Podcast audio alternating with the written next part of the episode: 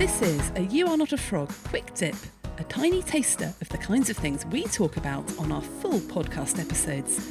I've chosen today's topic to give you a helpful boost in the time it takes to have a cup of tea, so you can return to whatever else you're up to, feeling energised and inspired. For more tools, tips, and insights to help you thrive at work, don't forget to subscribe to You Are Not a Frog wherever you get your podcasts.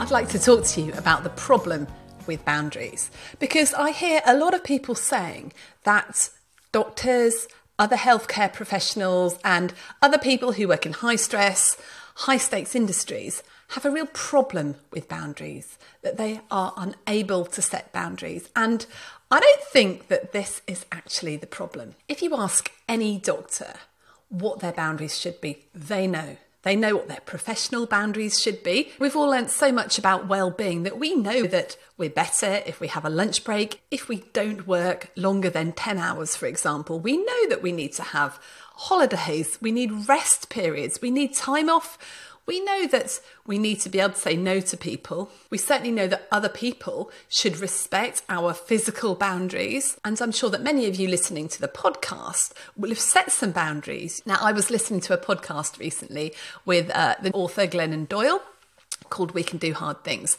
And she was saying that because she's quite famous and she's quite an introvert, when she goes to school to collect her children on the occasions that she can make it, she wants to fully focus on her kids and she tries not to talk to the other parents. So that is a boundary she's put up that she wants to be able to give all her time and attention to her own children.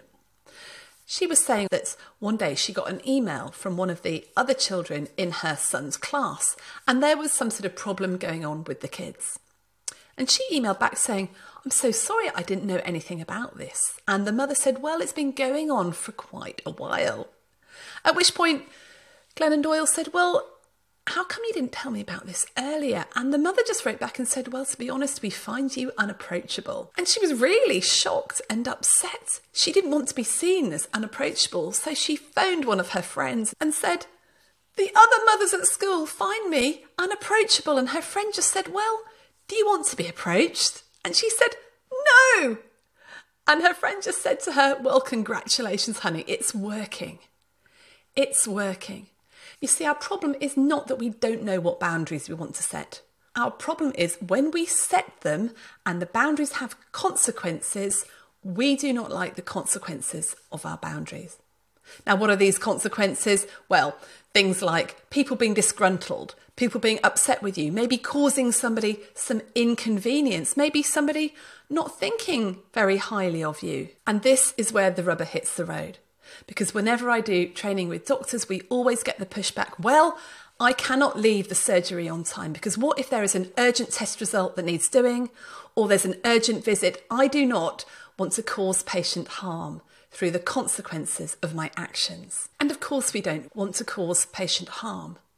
But my question is when we set boundaries and they crumble, is it because we know it's going to cause significant patient harm, or is it for another reason? And I actually did a poll in a recent webinar about why our boundaries crumble. And only 3% of people said it was because of patient harm. The vast majority of the people said, well, it's because I feel guilty, or it's going to inconvenience somebody else, or I don't want people to feel bad about me. So the real issue with boundaries is the consequences of setting those boundaries. And it leaves us with the illusion that we are no longer in control. Because people say to me, I have no choice about when to leave work. I cannot leave work if I have to do that urgent result or if I have to do this other thing. The reality is that you are totally in control of it, but you are choosing to stay because you are choosing not to have adverse consequences for the patients. But so often we are also choosing to stay because we don't want adverse consequences for ourselves. Now, this thing about boundaries is so important because, as you will have known from the previous podcast episodes that I've done, we can't work that much harder right now. There is no time spare. So we're going to have to start saying no. We're going to have to start setting priorities and boundaries. And we need our boundaries, don't we? We need our boundaries to be able to keep ourselves well for well-being. We need our boundaries to keep ourselves productive because unless we stop ourselves working 24 hours a day, we will just burn out. And we are seeing loads and loads of our colleagues burning out, becoming ill, and leaving the profession altogether. The other good reason for setting boundaries is it lets us get our lives back. It means that we will be free to do those things that make life worth living. If you're setting a boundary about having a coffee break, then you will get to connect with fellow human beings.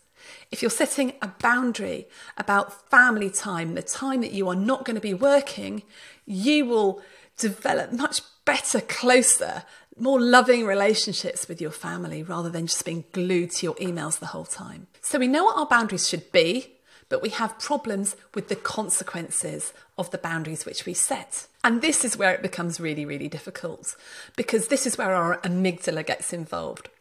Now, I've talked about the amygdala a lot. Quick recap that's your threat detection bit of your brain. It's the bit that's trying to keep you safe, doesn't necessarily keep you happy. And your amygdala will detect a physical threat, a hierarchical threat, or a group threat. So, when we were living in caves, if we were not liked by the group, if they chucked us out, then we would die of exposure or be eaten by a lion or both. So, this worry about people not liking us, about upsetting people, we experience as an existential threat. So, no wonder we don't like it when we put a boundary up and it upsets somebody. We experience that as an existential threat. So, when you set a boundary, and somebody doesn't like it, every bit of your being will be crying out to do something different, to try and do something to make them happy, to make sure that they're not upset.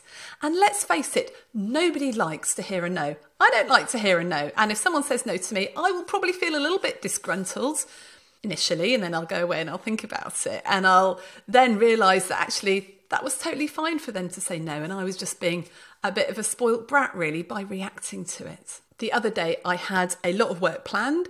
I was delivering quite a few sessions. I was chock a block, and one of my children asked for a lift into town because it was pouring down with rain and they normally cycle in to get to school. I initially said, I'm sorry, darling, I can't do that. I set a boundary and I said no. And this particular child at this particular time got in a bit of a strop. You know, what sort of mother are you? That's not fair. Everybody else's mothers drive them to school all the time. And what happened to me? Well, my amygdala flared up and said, You're not a nice mother. You're upsetting this child. They won't like you. They'll end up in therapy for the rest of their lives because you're not taking them into school. And I buckled. And I said, Okay, darling, let's just jump into the car. And so we raced off into the centre of Cambridge, which in the morning takes about 40 minutes at least to get in and back again. I was back just in time for the rest of the day, but I was just behind on everything that I had to do.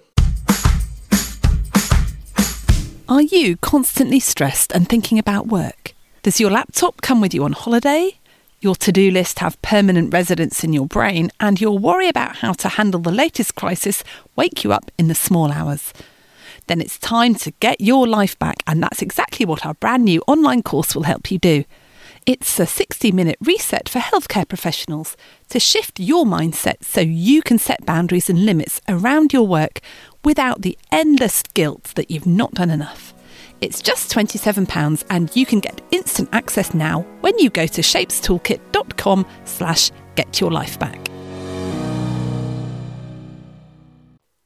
And when I got to the evening, I was prepping for a webinar I was doing, and I got another phone call from the child who said, Right, mum, you need to come and pick me up again because I'm in town, I don't have a bike, etc., etc. Oh, crumbs, I hadn't figured that one in. I went outside into the drive, jumped into my car, and reversed straight into my neighbour's car.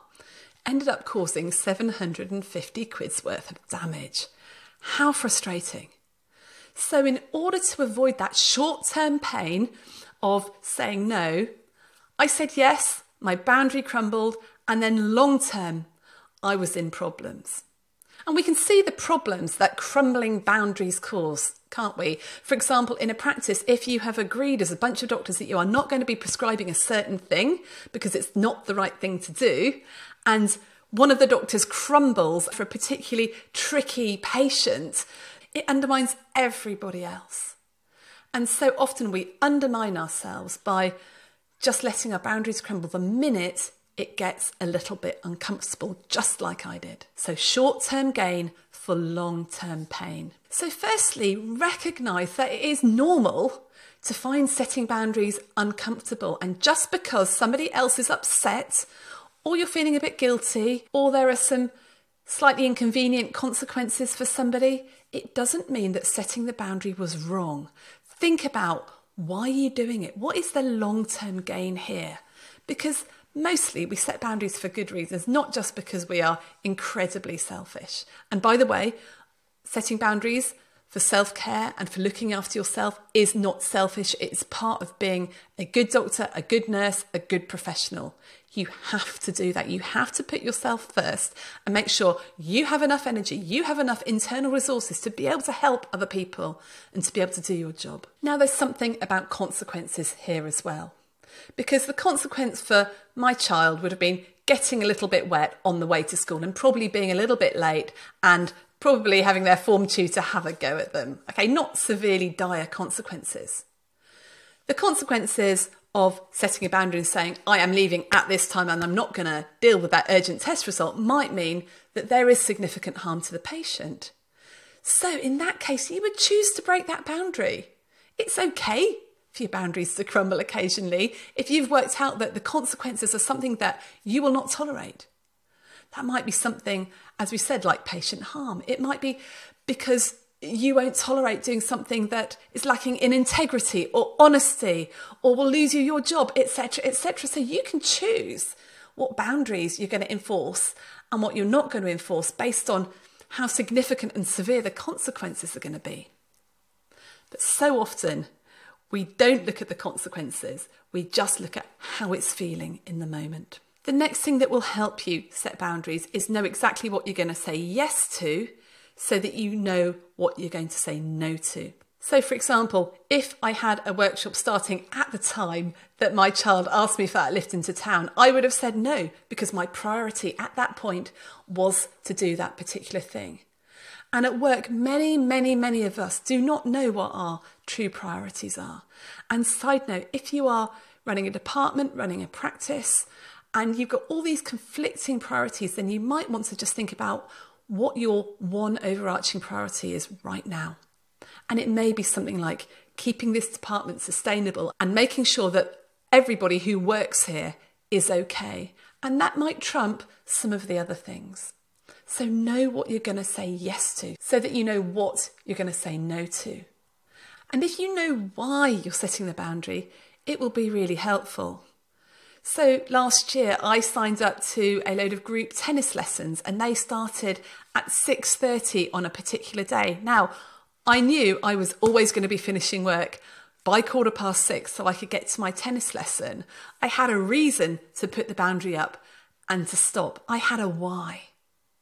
Keeping your why at the front of your mind means that you can start to use power language. And power language is so important when it comes to boundaries. So rather than saying, I can't do this or I have to do this, you start to say, I am choosing to do this so that. I'm choosing to have a lunch break so that I am fresh and able to see my patients well this afternoon. I'm choosing to say, no, I can't do that extra shift so that I am able to work the rest of the week. I'm choosing to say no to that particular role because I know I need to finish my master's and that is going to take a significant amount of time. At the moment, I am choosing not to travel in a couple of months of this year because my children have GCSEs and A levels and I am choosing to be around for them. So when someone says to me, Can you go away for a weekend or can you fly here or there? I will choose to say no. I won't be doing that because I am choosing to stay at home to be here for my children. So rather than saying, I can't go away for a weekend, I'll be saying, I won't be going away for a weekend. And that subtle difference between can't and won't will make all the difference. If you say, I can't do something, it's very powerless. And we know that one of the basic human needs is autonomy. So if you're saying, oh, I can't do that, it immediately makes you think, well, I'm losing my autonomy. That's not fair. If you say, I won't do that, I will not do that, You are much more in your power. You are choosing not to do that. And that helps you keep your boundaries. So, back to my various children and their travel arrangements in the morning. A couple of weeks after I'd crashed into my neighbour's car, the same child asked me for a lift into town. Far too late for me to do it. And this time, because I knew what had happened last time, I said, Darling, I'm really sorry, I can't do it. You're gonna have to cycle. Try putting on some waterproof trousers. And did that child say to me, Oh, mum, you're right, no worries at all, that's fine, I'll jump on my bike? Of course they didn't. I got exactly the same reaction.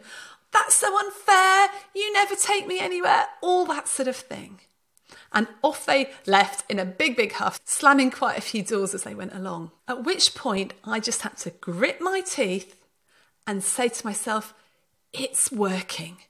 I've put in some boundaries which have had consequences, and the consequences show me that my boundaries are working, right? And it was really uncomfortable.